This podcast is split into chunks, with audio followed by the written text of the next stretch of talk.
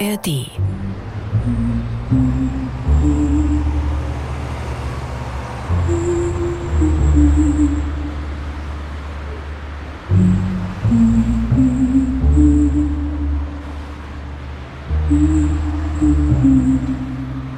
Leipzig, Herbst 1989.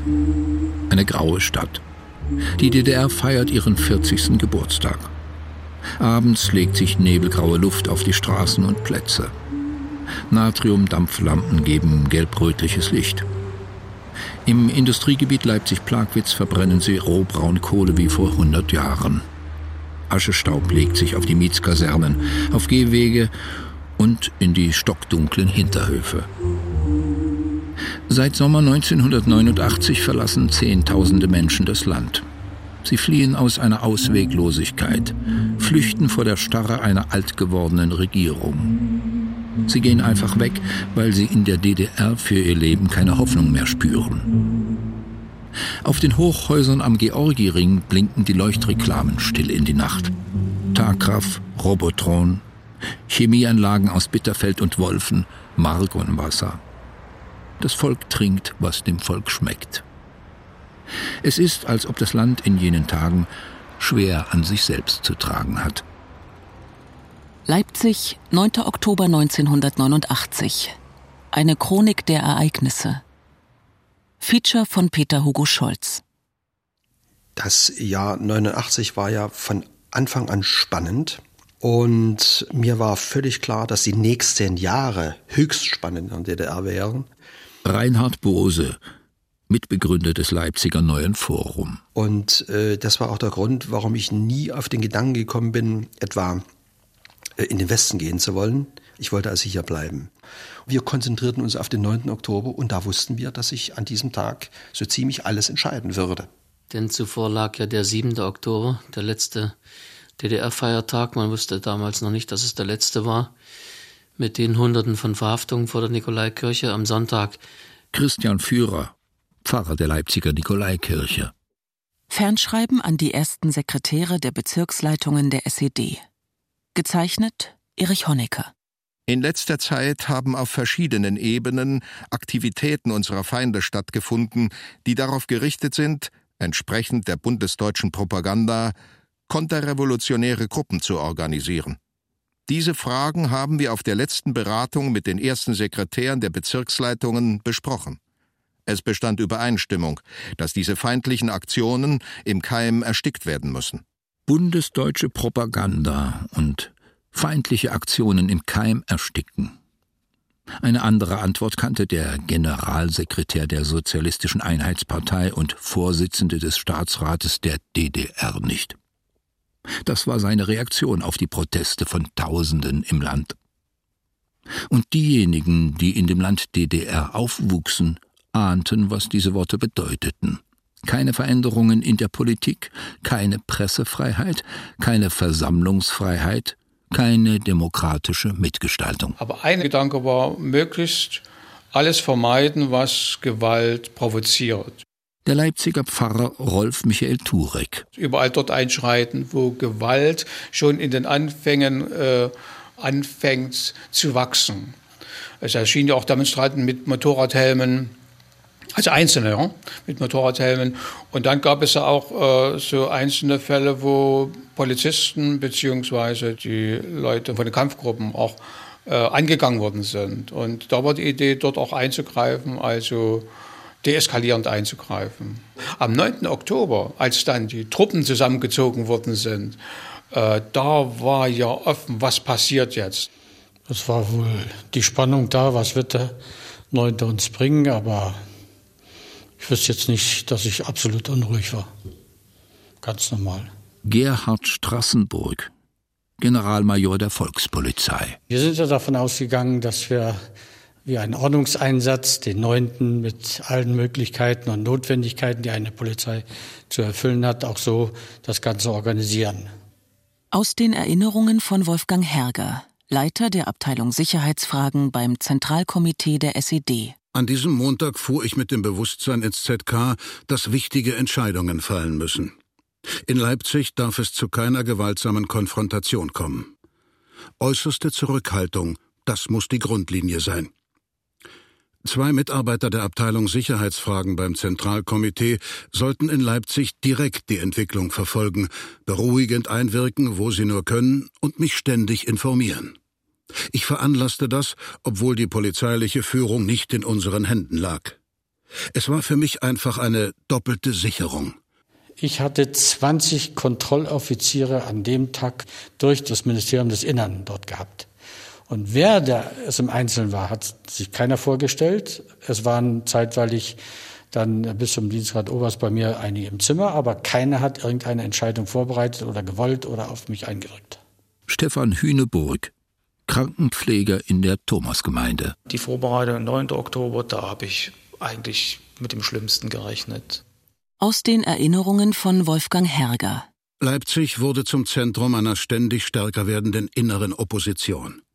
Von Woche zu Woche schwollen die zunächst stillen Demonstrationen an. In zentralen Medien der DDR fanden sie nicht statt. Wir waren viel zu stark mit uns und dem Absetzen von Honecker beschäftigt, als uns um Leipzig zu kümmern. Dass es im innersten Zirkel der Macht, dem Politbüro, bereits um die Absetzung Honeckers geht, erfährt in der DDR niemand. Auch nicht, dass die Spannungen und der Unmut über Honeckers Führungsstil weit ins Zentralkomitee reichen. Dem Politbüro unterstellt hatte es über 200 Mitglieder und setzte die im Politbüro getroffenen Entscheidungen über Politik, Wirtschaft, Wissenschaft und Kultur um. Gab diese weiter. Leipzig. Montagsdemonstration am 2. Oktober 1989. Zum ersten Mal werden Kampfgruppen aus Leipziger Betrieben ins Stadtzentrum geschickt. Das war ein Einsatz, den ich auch mitgeführt habe. Das war die Bereitschaftspolizei, die immer eine Sperrkette gezogen haben. Die damaligen Wehrpflichtigen haben sich untergehakt und waren deshalb auch nicht mit Händen und Füßen handlungsfähig. Sie sollten eigentlich nur sperren, dass diese Demonstration auf dem Ring nicht weitergeht. Und in dem Moment, wo sie überrannt wurden, wurden sie rausgezogen und haben dann wieder eine neue Kette gebildet. Wir hatten ja die absolute Gewaltlosigkeit, auch verinnerlicht, weil wir instinktiv wussten, dass die einzige Chance, die wir haben, uns auf keinerlei Provokation einzulassen. Da hatten sie einen Stasi-Mann mittendrin entdeckt und einen Kreis gebildet um ihn drumherum und keine Gewalt gerufen. Und dann riss er aus, rannte weg und dabei wurde ihm so der Mantel zur Seite gezogen und da sah man die Knarre, also die Pistole hier, den Gürtel hier drunter. Also das hat mich sehr beeindruckt, aber auch das Verhalten der Leute. Der Leipziger Pfarrer Rolf Michael Turek. Ich kann mich erinnern, da hatte einer der Demonstranten dann eine Mütze genommen von einem Polizisten, der am Rand stand, und die so weggeschmissen. Habe ich die Mütze genommen und habe sie dem Polizisten zurückgegeben.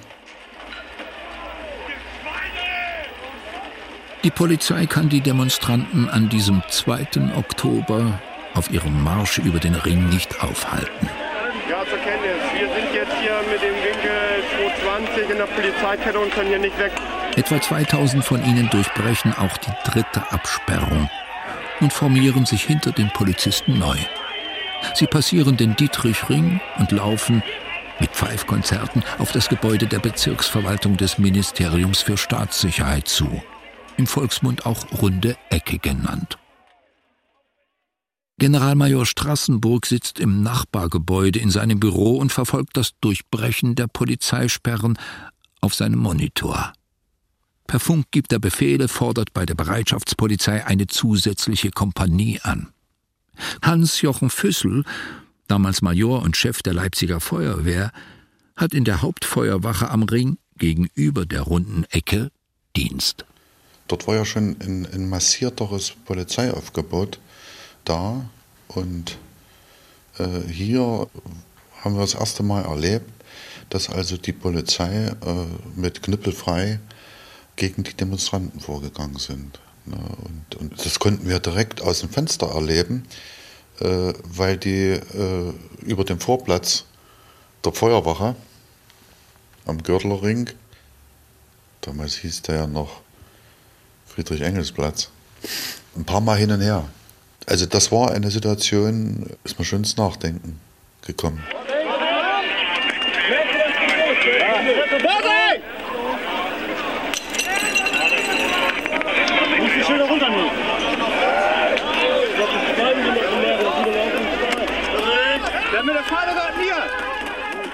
Die Polizisten prügeln die Menge auseinander, wollen die Menschen zurücktreiben.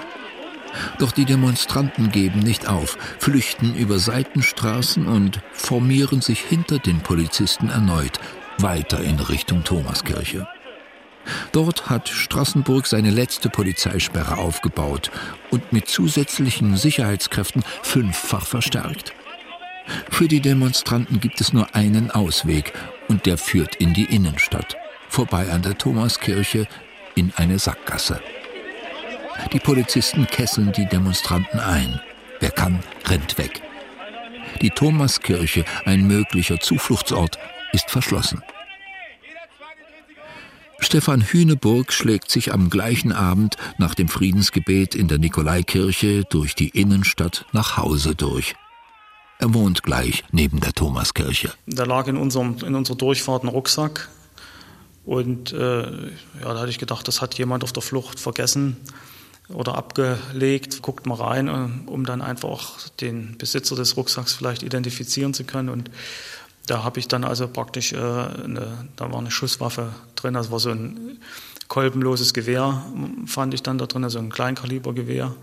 Da war ich natürlich etwas geblättet, erstaunt, geschockiert, aber ich dachte, was hat jemand jetzt mit diesem Teil hier in diesem Zusammenhang zu suchen gehabt? Ne? Und und ich dachte eben, egal wie, du kannst das jetzt nicht an die große Glocke hängen, das wird mit Sicherheit so oder so falsch interpretiert. Und habe ich es dann einfach verschwinden lassen. Stefan Hüneburg packt den Rucksack in seinen Trabi und entsorgt den Fund in einem Container am Rande der Stadt. Ich habe mich dann immer mal gefragt, war das nun Zufall oder hing das nun wirklich zusammen? Ich dachte mir, Mensch, also wenn da wirklich jemand geschossen hätte, ja, das wäre unvorstellbar geworden. Wolfgang Herger zum 2. Oktober in Leipzig. An diesem Abend hatten sich erstmalig über 10.000 Demonstranten versammelt, wie ich von Karl-Heinz Reinhardt, dem Leiter der Abteilung Sicherheitsfragen in der SED-Bezirksleitung Leipzig, erfuhr. Auch mit ihm war ich mir einig. Das Entscheidende ist nicht der Einsatz der Polizei. Das Entscheidende ist die bessere politisch-ideologische Arbeit, auch mit den Teilnehmern der Demonstrationen. Wir können nicht länger warten. Diese Woche haben wir noch überstanden. Ich glaube nicht, dass wir noch eine weitere Woche überstehen werden. Ab 1982 gibt es in Leipzig jeden Montag in der Nikolaikirche Friedensgebete. Seit Mitte der 80er Jahre koordiniert von Pfarrer Christoph Wonneberger. Jeden Montag halten die Menschen Fürbitte gegen das drohende nukleare Inferno, das atomare Wettrüsten, bitten sie um Vernunft gegen die Rüstungspolitik der beiden deutschen Staaten. Es ist die Zeit des NATO-Doppelbeschlusses, der Stationierung von Mittelstreckenraketen in beiden Teilen Deutschlands. Doch es drängen immer mehr innenpolitische Themen in den kirchlichen Diskurs. Sonnabend, 7. Oktober. Die Deutsche Demokratische Republik feiert Geburtstag. 40 Jahre. Ihren letzten. An diesem Tag demonstrieren in der Leipziger Innenstadt etwa 4.000 Menschen. 238 von ihnen werden von den Sicherheitsleuten verhaftet, auf LKW verladen und aus der Stadt gebracht, auf das Gelände der Landwirtschaftsausstellung Agra. Viele von ihnen werden in Pferdeställen inhaftiert. Nicht nur in Leipzig, auch in weiteren 24 Orten kommt es am 7. Oktober zu Demonstrationen. Die größten in Dresden mit 30.000 und in Plauen mit 10.000 Teilnehmern. In Berlin protestieren über 3.000 gegen die offizielle Politik der DDR-Regierung. Allein dort gibt es über 1.000 Festnahmen.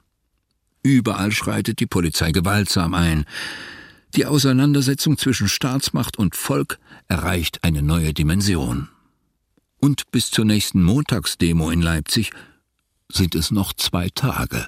Am Morgen des 8. Oktober sendet der Generalsekretär der SED, Erich Honecker, ein zweites Fernschreiben an alle ersten Sekretäre der Bezirksleitungen der SED und reagiert auf die Demonstrationen in der DDR zum 40. Jahrestag. Im Verlauf des 7. Oktobers kam es in verschiedenen Bezirken, besonders in Berlin, Leipzig, Dresden, Karl-Marx-Stadt, Halle, Erfurt und Potsdam, zu Demonstrationen, die gegen die verfassungsmäßigen Grundlagen unseres sozialistischen Staates gerichtet waren. Vor allem in Dresden, Plauen und Leipzig trugen sie den Charakter raudihafter Zusammenrottungen und gewalttätiger Ausschreitungen, die unsere Bürger im höchsten Maße beunruhigen. Es ist damit zu rechnen, dass es zu weiteren Krawallen kommt. Sie sind von vornherein zu unterbinden. Der 9. Oktober und die Stunde der Entscheidung. Es ist die Nacht vom 8. zum 9. Oktober.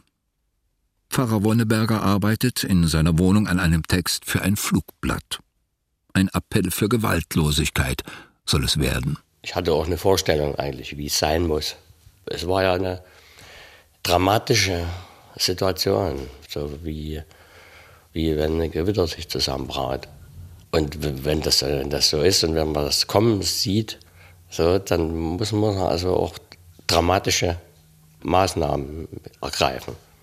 Man muss eben für diese Gelegenheit, muss man also auch eine wirklich dramatische Sprache wählen. In den letzten Wochen ist es mehrfach in verschiedenen Städten der DDR zu Demonstrationen gekommen, die in Gewalt mündeten. Pflastersteinwürfe, zerschlagene Scheiben, ausgebrannte Autos, Gummiknüppel- und Wasserwerfereinsatz. Auch der letzte Montag in Leipzig endete mit Gewalt. Wir haben Angst. Angst um uns selbst, Angst um unsere Freunde, Angst um den Menschen neben uns und Angst um den, der uns in Uniform gegenübersteht. Wir haben Angst um die Zukunft unseres Landes. Wir bitten alle, enthaltet euch jeder Gewalt. An die Einsatzkräfte appellieren wir, enthaltet euch der Gewalt. Reagiert auf Friedfertigkeit, nicht mit Gewalt. Wir sind ein Volk. Gewalt unter uns hinterlässt ewig blutende Wunden. Das Flugblatt wird in einer Auflage von 30.000 gedruckt. Das Papier dazu hat Wonneberger monatelang in seiner Wohnung gesammelt und gelagert. Gedruckt wird wieder auf einen handbetriebenen Wäschemangel. Die Arbeitsgruppen Menschenrechte und Umweltschutz sowie der Arbeitskreis Gerechtigkeit verteilen die Flugblätter in der Stadt. Überall. Pfarrer Wonneberger rechnet mit 20.000 Demonstranten. Der Krankenpfleger Uwe Schwabe hat Frühschicht im Pflegeheim am Täubchenweg. Gegen 7 Uhr raucht er auf dem Balkon des Dienstzimmers seine erste Zigarette. Ich hatte sozusagen das Glück, dass neben dem Altenpflegeheim eine Polizeistation war. Und ich konnte vom Hof des Altenpflegeheims auf die Polizeistation schauen, auf den Hinterhof. Das waren ganz normale W50 LKWs und die haben dann so Räumgitter an die Autos dran gebaut. Und da habe ich mir schon gedacht, na, was wird denn hier geplant? Und habe dann ganz heimlich Fotos gemacht vom Balkon oben. Da habe ich schon sehr gezweifelt, ob es ein unblutiges Ende geben wird an diesem Tag. Um 7.10 Uhr macht der Leipziger Kripo-Leutnant Loos seine erste Protokollnotiz zum Einsatz am 9.10.1989. Absicherung des Friedensgebetes. Dienststelle besetzt, Lage im Verantwortungsbereich, ohne Vorkommnisse. Um 7.15 Uhr holt der Fahrer des Zentralinstituts für Jugendforschung Professor Walter Friedrich von zu Hause ab. Friedrich hat um 10 Uhr einen persönlichen Termin bei Egon Krenz im ZK der SED in Berlin. Um 8 Uhr ist Morgenandacht in den Kirchen der Stadt. Wie immer montags 9 Uhr geht der Krankenpfleger Stefan Hüneburg zur Dienstberatung der Thomasgemeinde. Was machst du da, ja? Als jemand, der im Prinzip nichts ausrichten kann, ja? Du musst einfach die Möglichkeiten nutzen, die du hast. Unsere Kirche war schon mal Lazarett während der Völkerschlacht zu Leipzig. Da waren Tausende Verwundete, sind ja hier gepflegt worden. Und da dachte ich, da musst du jetzt halt eben dafür sorgen, dass wir hier wieder ein Lazarett einrichten können, wenn es notwendig ist. Also habe ich alles, was ich bekommen konnte an Verbandsmaterial und so weiter, darüber geschleppt. Und eben auch Verbandsmaterial, Zellstoff und solche Dinge. Um 8 Uhr beginnt im Gebäude der SED-Bezirksleitung eine außerordentliche Sitzung. Am Tisch die Chefs der Volkspolizei, der Staatssicherheit, des Wehrbezirkskommandos sowie der Ratsvorsitzende des Bezirkes und das Sekretariat der Bezirksleitung der SED. Mit dabei ist Karl-Heinz Reinhardt, Abteilungsleiter für Sicherheit. Er hält engen telefonischen Kontakt mit seinem Chef in Berlin, Wolfgang Herger. So auch an diesem Montag. Statt einer Anweisung sagt Herger nur: Ich drücke euch die Daumen für heute Abend. Der muss doch gar keinen Daumen mehr haben. So viel mal hat er gedrückt und so auch, um damit zu sagen, also das alleine hilft uns auch nicht weiter. Und so war es ja. Die Linie war diktiert durch das Honecker-Fernschreiben, das ja einen Tag vorher gekommen war. In Leipzig ist die Konterrevolution auf der Straße, mit erst heute ein für alle Mal Schluss zu machen. Also Räumfahrzeuge der Polizei, im Grunde genommen also alles tun, um diesen Befehl aus Berlin umzusetzen. Kurt Meyer, promovierter Historiker und Kultursekretär der SED-Bezirksleitung. Und die Frage, die ich damals gestellt habe, war die: Wer führt denn nun eigentlich politisch in diesem Bezirk? Wer trägt die Verantwortung für alles, was hier passiert? Das Sekretariat der Bezirksleitung, im Selbstverständnis auch dieses Verfassungsbeschlusses von der führenden Rolle der SED, oder die Bezirkseinsatzleitung? Und die Antwort war dann: Natürlich führt das Sekretariat der Bezirksleitung. Und dann habe ich gesagt, dann möchte ich hier sagen, dass ich diesen Dingen, wie sie hier vorgetragen wurden, nicht zustimmen kann. Ich bitte, das fürs Protokoll festzuhalten. Ich bin damit nicht einverstanden. Er hat gesagt, das Konzept wird durchgesetzt, wie wir das beschlossen haben. Helmut Hackenberg, amtierender erster Sekretär der SED-Bezirksleitung, ist zugleich auch Vorsitzender der Bezirkseinsatzleitung. Er trägt in dieser Situation die politische Verantwortung. Die polizeiliche Führung an diesem Morgen gibt er jedoch an Generalmajor Strassenburg ab, den Chef der Volkspolizei im Bezirk Leipzig, und fordert von ihm den Einsatzplan der Sicherheitskräfte. Wir wurden dann durch Hackenberg aufgefordert, zur Lage zu sprechen, was ist vorbereitet, was gab es am 7. Oktober. Und ich habe dann auch klar gesagt, dass ich davon ausgehe, dass 50.000 Demonstranten kommen werden. Darauf sind wir eingestellt. Dazu habe ich die Einheiten auch zur Verfügung gestellt bekommen, dass ich dann und bei Notwendigkeit auf alle Störungen Einfluss nehmen kann. Welcher Form und wie wird der Tag sich ergeben? Das habe ich auch klar und deutlich gesagt. Und die 50.000, die haben Sie vorher schon auch mal woanders hingemeldet oder nicht? Ja, die habe ich am 5.10. in einer Lagebesprechung beim Chef des Stabes, General Oberst Wagner, mitgeteilt. Da ist dann anschließend die Wertung so gewesen: Wenn die 50.000 nicht kommen, dann warst du die längste Zeit Chef der BDVP.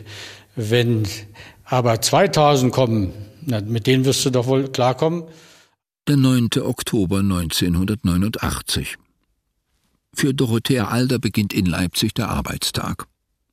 Sie zieht sich ihren Trenchcoat über und ist pünktlich um 6.30 Uhr im VEB Geräte- und Reglerwerk Teltow, Betriebsteil Leipzig. Ja, das war ja ein Tag, an dem den ich glaube ich nie vergessen werde. Da war bei uns im Betrieb schon eine ganz ulkige Stimmung. Jedenfalls wurden die Leute, die in der Kampfgruppe waren, zusammengerufen und geschult, und dann waren von der Parteileitung Sitzungen. Um 9 Uhr wird die Abteilungsleiterin Dorothea Alder in ihrem Betrieb zur Leitungssitzung gerufen. Dann kriegte ich die Order, dass ich meinen Mitarbeitern sagen sollte, dass er ja nicht zur Nikolaikirche geht. Heute wird dann nicht hingegangen. Und das habe ich ihnen auch gesagt. Ich glaube, selbst mein Chef hat gewusst, dass ich da hingehe. Walter Friedrich kommt gegen 10 Uhr in Berlin an. In seiner Aktentasche hat er für Egon Krenz eine Analyse über die Stimmung im Volk. Und ich bin sofort durchgekommen zu Egon Krenz und habe ihm dieses Papier in die Hand gedrückt und hatte ein halbstündiges Gespräch. Ich habe ihm einiges interpretiert und noch deutlicher gesagt, dass also die Stimmung in Leipzig, über die ich unmittelbar ja berichten konnte, sehr aufgeregt ist und dass man das also klar erkennen müsse. In seiner Studie schreibt Friedrich über den rasant wachsenden Unmut in der Bevölkerung, besonders unter den Jugendlichen. Er analysiert die Perspektiv- und Hoffnungslosigkeit im Staat und berichtet über die nachlassende Identifikation der Menschen mit der DDR. Er schildert Krenz das Gefühl der Unsicherheit und der Angst, das derzeit unter den Menschen herrscht, weil die Politiker auf die derzeitige Situation in der DDR keine Antworten geben wollen. Da hat er gesagt, das ist also für ihn nicht völlig neu, aber in so einer Konkretheit hat er es nicht gesehen. So, und dann habe ich noch 3, 4 Seiten, extra Seiten aus der Tasche gezogen und habe gesagt, das ist also meine Meinung zu Erich Honecker.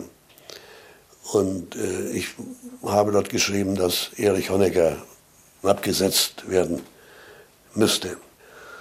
Und er teilte mir auch dort mit, dass vorgesehen sei, noch in dieser Woche sollte es geschehen, dass Erich Honecker abgesetzt werden sollte. Egon Krenz war zu dieser Zeit Sekretär für Sicherheitsfragen im ZK der SED, Mitglied des Politbüros und wurde im inneren Zirkel der Partei schon als Nachfolger Honeckers gesehen.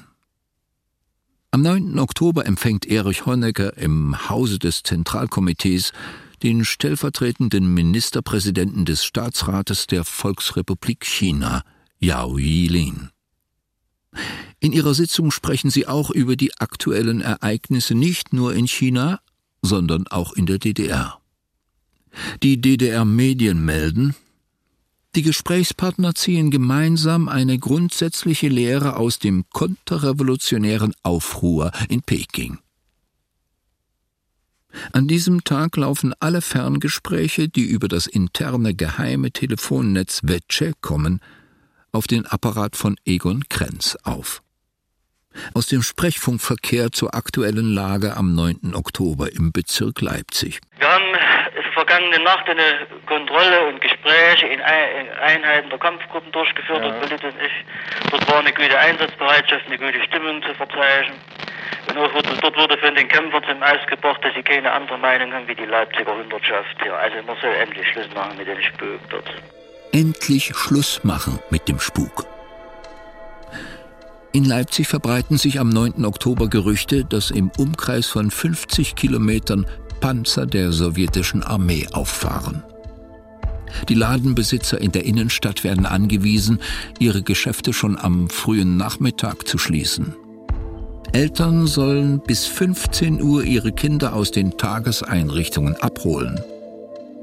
Seit 10 Uhr senden die Überwachungskameras der Polizei ihre Bilder direkt in das Ministerium des Inneren nach Berlin, zu Armeegeneral Friedrich Dickel und zeitgleich in die Leipziger Leitstelle zu Generalmajor Gerhard Strassenburg.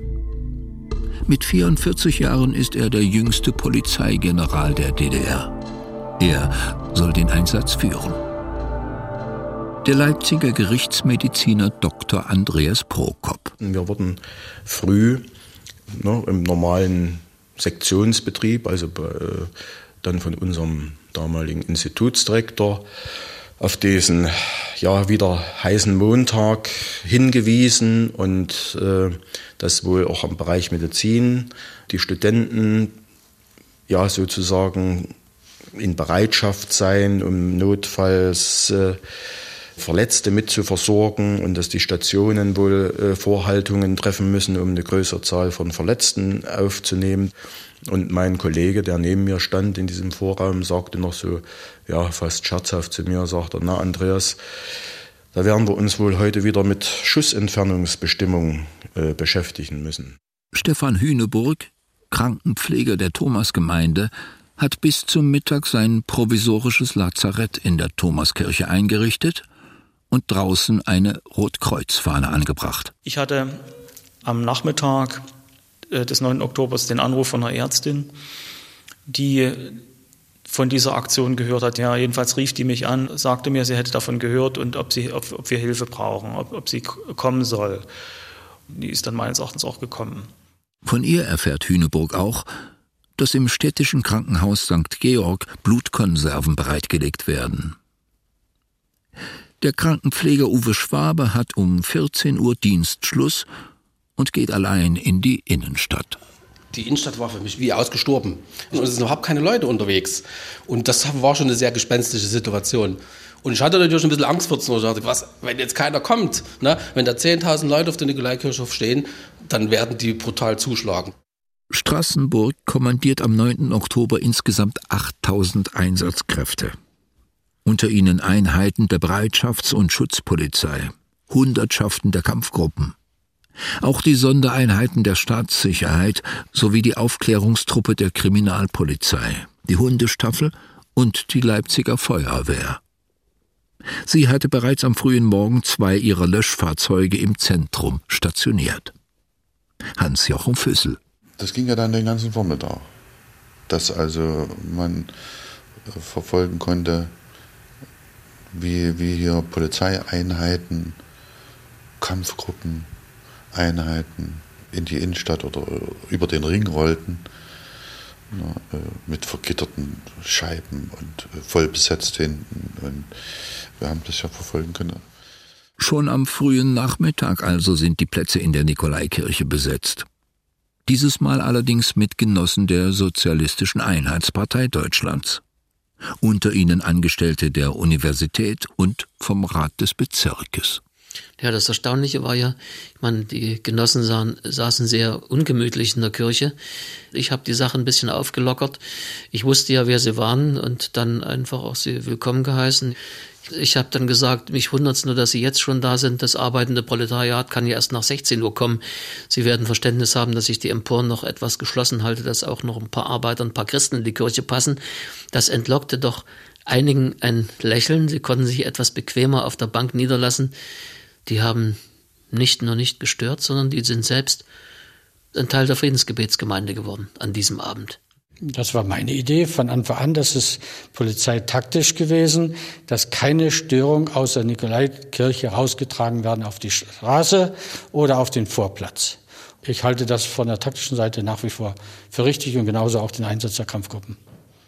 Den Einsatz der Kampfgruppen hat Generalmajor Strassenburg bereits am 3.10. in Berlin beantragt. Sein Antrag wurde von Erich Honecker bestätigt. Einsatzbereit und dem Kommando von Generalmajor Strassenburg unterstellt, war an diesem Tag auch eine umgerüstete Feuerwehr. Geparkt in der Hauptfeuerwache am Dietrichring sah sie aus wie ein ganz normales Tanklöschfahrzeug. Ja, das war so festgelegt.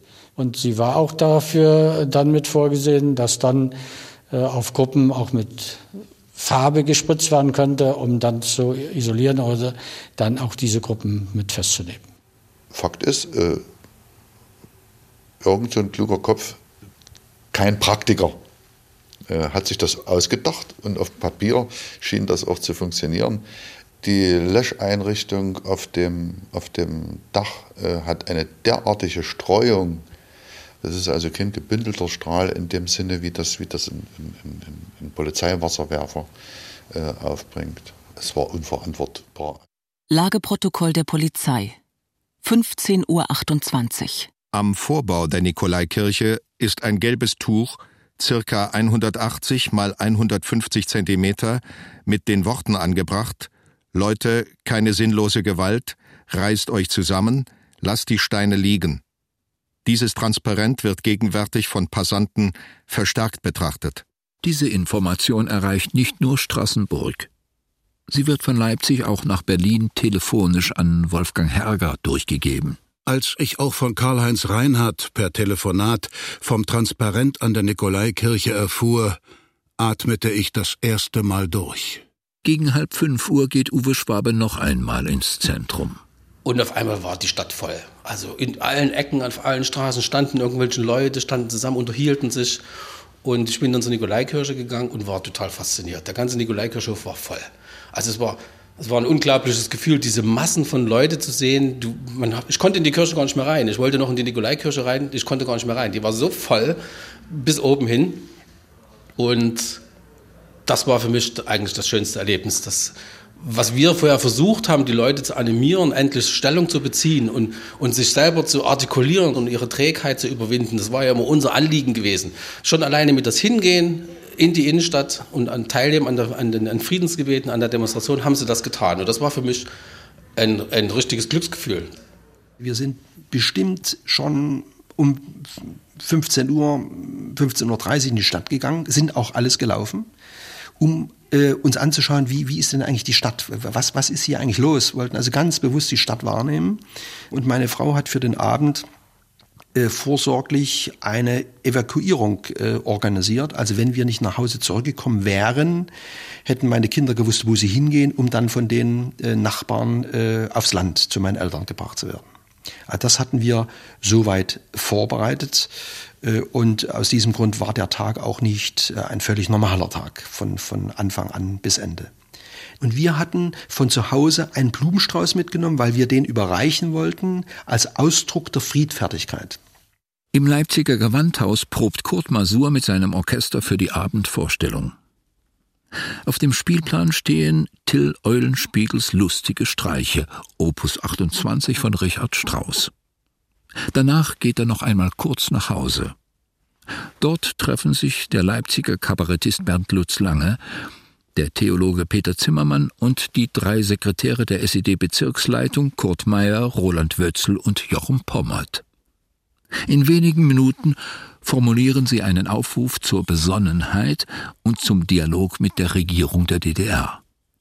Der soll am gleichen Abend während der Friedensgebete verlesen und vor Demonstrationsbeginn über den Leipziger Stadtfunk und im Sender Leipzig zu hören sein. Peter Fräbel, Aktivist im Leipziger Neuen Forum, schreibt am 9. Oktober auf ein kariertes A4-Blatt sein Testament und übergibt das Papier seiner Freundin. Bei mir war es so, ich hatte ja auch einen Sohn schon, der 1985 geboren war. Und insofern war mir schon relativ klar, auch mit den Ereignissen aus China im Hinterkopf, dass das eskalieren kann und dass man dann auch nicht weiß, ob man da lebend zurückkommt. Und deswegen haben wir uns sozusagen auch irgendwie sehr profan und sehr einfach, aber nicht nur in die Hand versprochen, sondern auch schriftlich gegenseitig eingesetzt. Also für den Fall, dass dem anderen etwas zustößt. Wir haben sozusagen konkret gemacht, dass der andere sich verantwortlich fühlt für den Sohn. Und dass der andere auch handlungsbevollmächtigt ist und da eben auch bereit und in der Lage ist, sich für den anderen einzusetzen.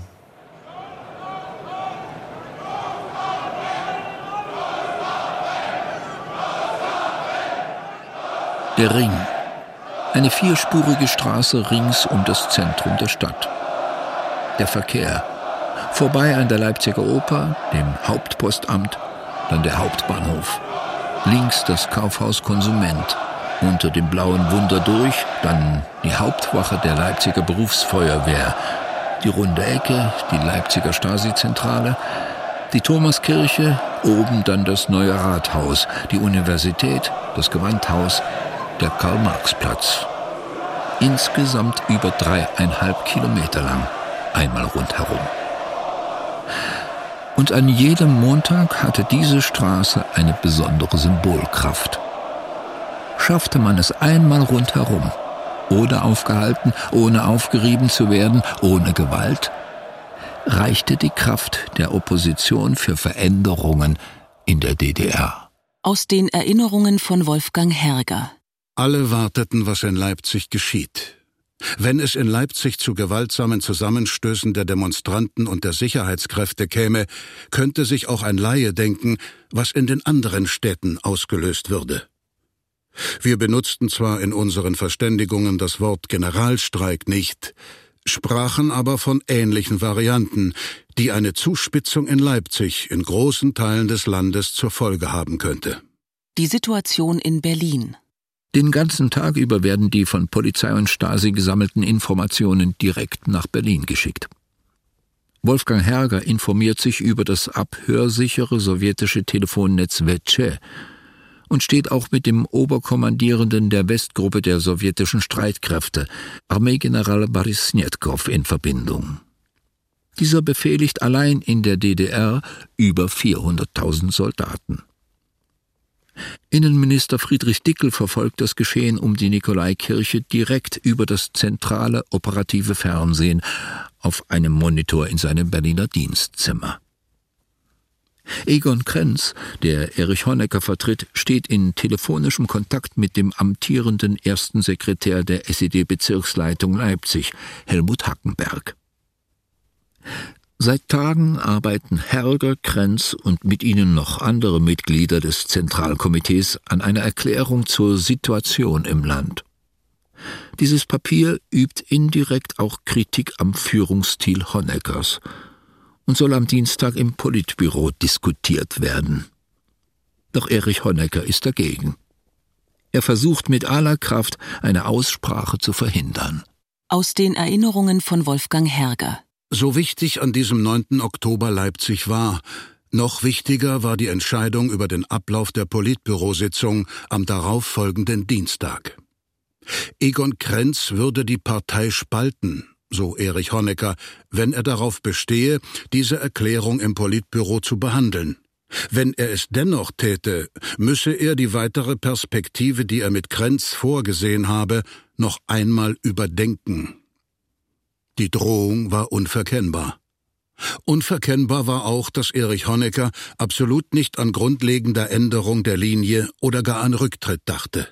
Und unverkennbar war auch, dass gerade jetzt für Egon Krenz die Stunde der Entscheidung schlug.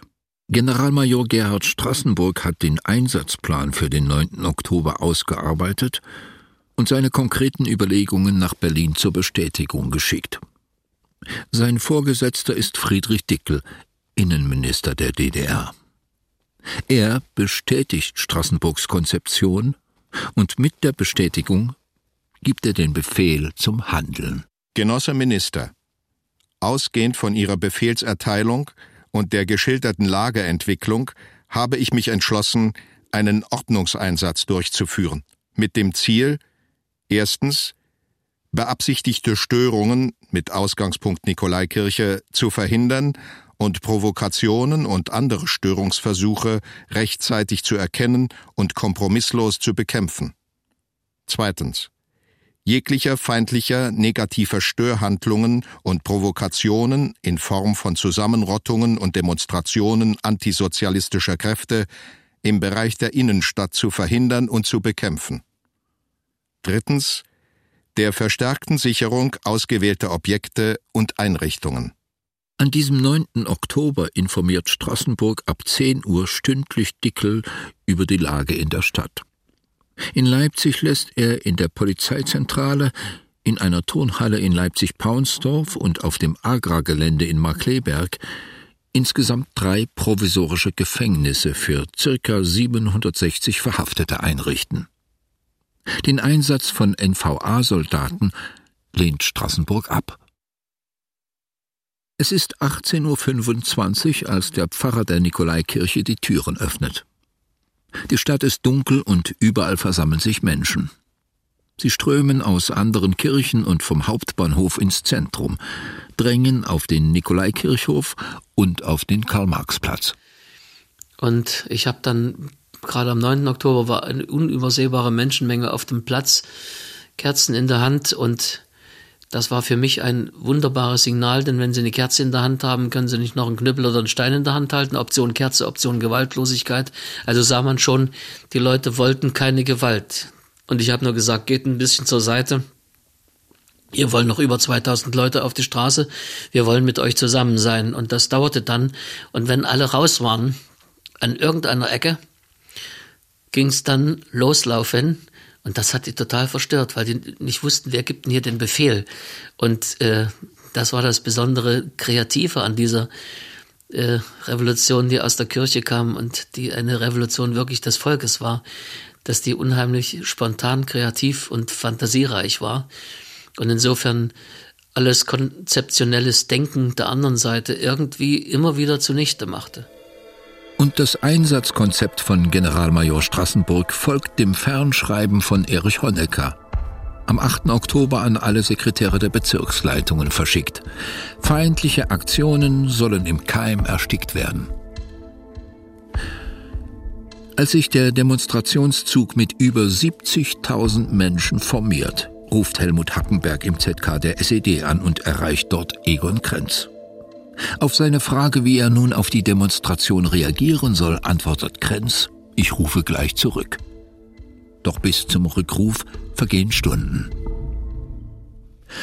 Obwohl Helmut Hackenberg als Vorsitzender der Bezirkseinsatzleitung die polizeiliche Führung an den Leipziger Polizeichef abgegeben hat, hält er noch immer die politische Macht im Bezirk Leipzig in seinen Händen und ist befugt, den Ausnahmezustand über Leipzig zu verhängen. Ich kann mich gut erinnern, also auf dem Karl-Marx-Platz damals, ja, das war ja ein Schweigen und die Frage, was wird denn jetzt passieren? Auch deshalb habe ich mir nochmal die Bewaffnung auch angeschaut und habe also gesehen, dass keine Gasmasken, weil ich viel, stark damit gerechnet hatte, dass auch Gas eingesetzt wird, Tränengas oder wie auch immer. Aber da keine Gasmasken dabei waren, das war offen. 70.000 Menschen machen sich an diesem Abend auf den Weg über den Ring, einmal um die Stadt. Flugblätter werden verteilt. Darunter auch der Appell zur Gewaltlosigkeit von Pfarrer Wonneberger. Aus den Lautsprechern des Leipziger Stadtfunks tönt die Stimme von Kurt Masur. Er verließ den Aufruf der 6. Auch bei Radio DDR im Sender Leipzig wird er ausgestrahlt.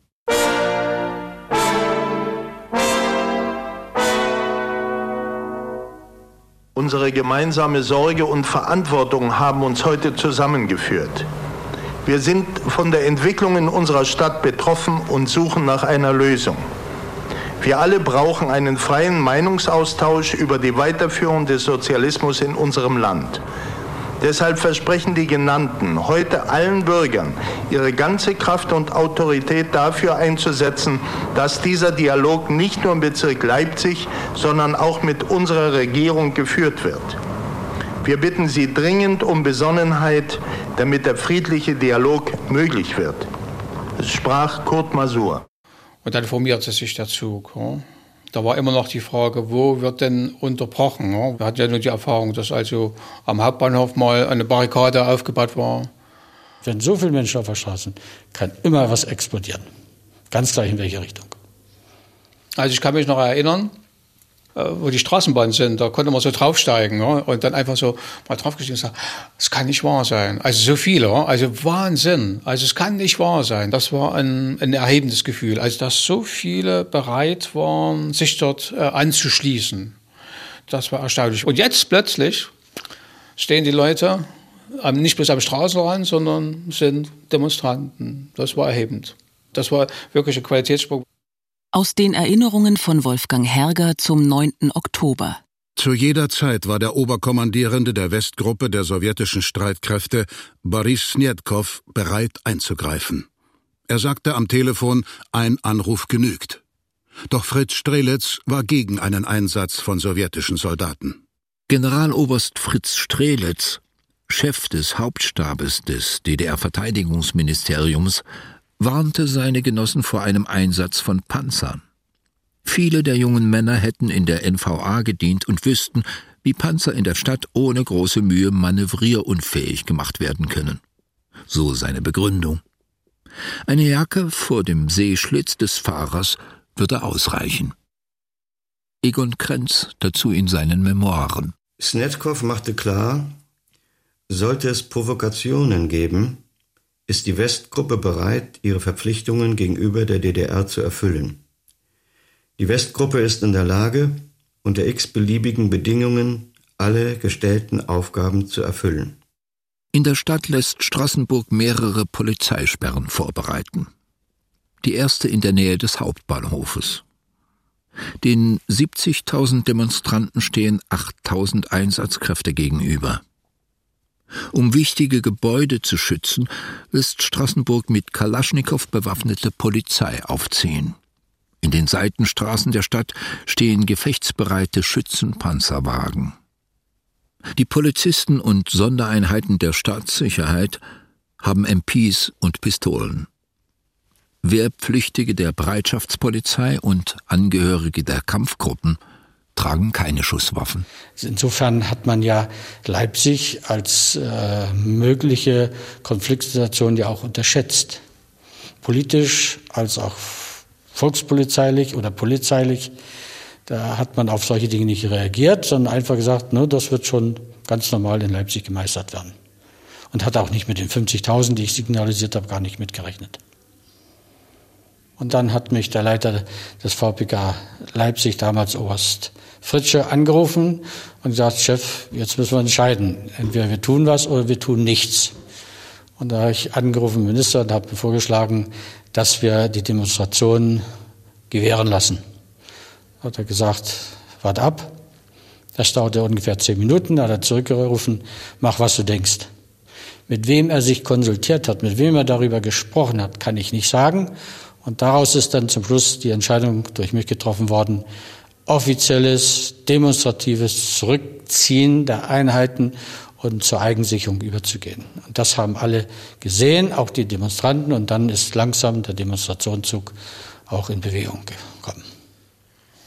Ich habe das Kippen dieser Demo, wo man hat die Stecknadel hätte fallen, also wenn die gefallen wäre, hätte man die sicherlich gehört bei uns im Lagezentrum, wo ich also dort mich auch aufgehalten habe während dieser Zeit. Das kam ja dann über Funk, hörten wir dann auf einmal die Stimme vom Oberst Fritzsche, Rückzug für alle Kräfte, für alle unverständlich erstmal, und damit war eine völlig neue Situation da. Weil das lief ja alles auf Konfrontation hinaus, bis zu diesem Moment, wo ein Stein gereicht hätte und das ganze Szenario wäre anders abgelaufen. Also wir sind losgelaufen. Also der Ring war rundherum breit wie die Straße voller Menschen. Aber mit einer Stimmung, einer wunderschönen Stimmung, war wie Sekt, wie Champagner war die Stimmung. Also fröhlich und guter Dinge und die Sprechchöre, also es war ein Traum. Und das, was mich dann auch so berührt hat, oder das haben wir ein Gefühl von Freiheit gegeben hat, da lief neben mir ein fremder Mann, ein ganz fremder Mensch. Und da habe ich zu dem gesagt, na, jetzt ist aber das Zeit, dass endlich mal was passiert. Ja, sagt er, jetzt muss es aber mal werden. Du hast eben dann zu fremden Menschen was gesagt, was du früher nicht gesagt hast oder nicht getraut hast. Der Demonstrationszug hat eben um den ganzen Ring gereicht. Ja. Und als wir auf der Höhe Thomaskirche waren, kam der Aufruf aus dem Stadtfunk. Und da ich wusste, dass in der Pfeffermühle, in der Kneipe nur die ganzen Typen sitzen, die Innenstadttypen, mit denen wir uns immer in der Kneipe getroffen haben, bin ich dort raus aus dem Zug in die Pfeffermühlkneipe rein und habe gesagt, Leute, wir haben es geschafft. Wir haben es ja zum Teil gar nicht verstanden, wieso sind so viele Menschen auf der Straße. Wenn der Angriff gewesen wäre, hätte ich sicherlich eine andere Entscheidung treffen müssen, aber es war keiner gegen uns. Ja, wie ich wusste und sehen konnte, dass ich vor dem Gewandhaus und der damaligen Post alles aufgelöst hat und alles auch friedlich verlaufen ist, habe ich aufgeatmet und mir dann erlaubt, eine Zigarette zu rauchen. In diesem Fall war es eine Duett. Und habe auch die Bemerkung losgelassen, das war der Sozialismus. Und ich musste akzeptieren, dass wir zwar so gehandelt haben, aber der eigentliche Auftrag, keine Demonstration zuzulassen, von vornherein nicht zuzulassen, eben nicht erfüllt war. Dass es 70.000 waren, dass diese Massen ungehindert oder zumindest unangefochten den ganzen Ring langlaufen konnten, an einer runden Ecke vorbei, wieder bis zum Neuen Rathaus oben und dann Gewandhaus, der Ring sich geschlossen hat. Da war die Ahnung da, heute Abend ist die DDR nicht mehr dieselbe wie am frühen Morgen. Hier hat sich etwas ereignet, das können wir noch gar nicht in Worte fassen. Der Tag danach. Noch in der Nacht vom 9. zum 10. Oktober werden die 3 Sekretäre, die gemeinsam mit Kurt Masur den Aufruf der 6 ausgearbeitet und unterschrieben haben, von Helmut Hackenberg für den nächsten Morgen in die Bezirksleitung der SED einbestellt. Als der 9. Oktober zu Ende ging, in der Nacht vom 9. zum 10. Oktober, bekam ich vielleicht nachts um 2, Viertel 3 einen Anruf, ich solle früh um 6 in der Bezirksleitung sein. Als ich kam, waren Pommert und Wötzel schon da, Hackenberg, ganz aufgeregt. Er musste nach Berlin ins Politbüro und er hatte den Auftrag, von jedem von uns eine persönliche Stellungnahme mitzubringen, schriftlich für den Generalsekretär. Ich habe meine kurz gemacht, aufgeregt wie man war. Mir ging Luther durch den Kopf. Ich habe dann geschrieben, ich würde mich zu jeder Zeit wieder so verhalten. Ich konnte nicht anders, unterschrieben. Auf jeden Fall war Hackenberg in Berlin, rief dann gegen Mittag an und bat uns, die Bezirksleitung nicht mehr zu verlassen. Wir hatten also von da an Hausarrest. Ich bekam keinen telefonischen Kontakt mit der Außenwelt mehr. Niemand rief mich an. Und meine Frau erreichte mich nicht. Wusste nicht, war natürlich auch ganz aufgeregt, fix und fertig zu Hause. Dass der am Abend verlesene und im Rundfunk gesendete Aufruf für die 3 Sekretäre der SED-Bezirksleitung ein Nachspiel haben wird, ahnten auch die sozialistischen Geheimdienste, die die Demonstrationen und die Reaktionen darauf die gesamte Zeit beobachteten. Und in der Situation passierte Folgendes. Gegen Abend, am 10. Oktober gegen Abend, kam mein Kraftfahrer, der mich sonst fuhr, der mich aber nicht rausbringen konnte. Ich saß ja nun fest in der Bezirksleitung. Der kam zu mir hoch und sagte, du sollst deine Tasche nehmen und mit runterkommen. Auf dem Hof ist das Fahrzeug des sowjetischen Generalkonsuls Guskow, Mitstander. Du setzt dich rein und wir fuhren ins Generalkonsulat. Ich war raus aus der Bezirksleitung. Und Guskow empfing uns dort. Meine Frau war übrigens schon dort, die hatten sie schon von zu Hause geholt. Es war so, dass die sowjetische Diplomatie wahrscheinlich wusste, das sind Leute, die jetzt gefährdet sind. Und dann hat man mir eben durch Guskow politisches Asyl angeboten in der Sowjetunion. Die kommende Nacht verbringt das Ehepaar Meyer unter diplomatischem Schutz auf exterritorialem Gebiet der Sowjetunion am Kickerlingsberg in Leipzig. Am nächsten Tag werden sie nach Kiew ausgeflogen. Dort finden gerade die Leipziger Kulturtage statt. Meyer bleibt dort mehrere Tage und verabredet sich mit Kurt Masur, der in Kiew zu einem Konzert mit seinem Gewandhausorchester eingetroffen ist. Und haben am 17. abends beim Abendbrotessen im Generalkonsulat der DDR, wo ich mich mit Masur traf, der inzwischen von Moskau mit dem Gewandhausorchester nach Kiew gekommen war.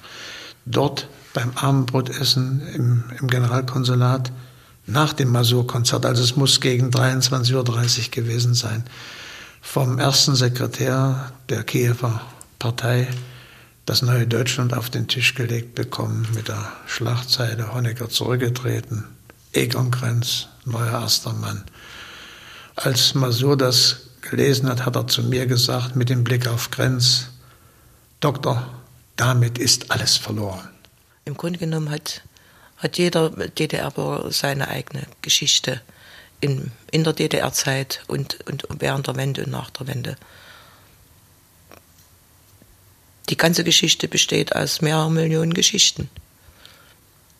Jeder hat was anderes erlebt, jeder weiß was anderes. Wenn jemand sagt, so war das, ja, nur für ihn, aber für den anderen war es wieder anders.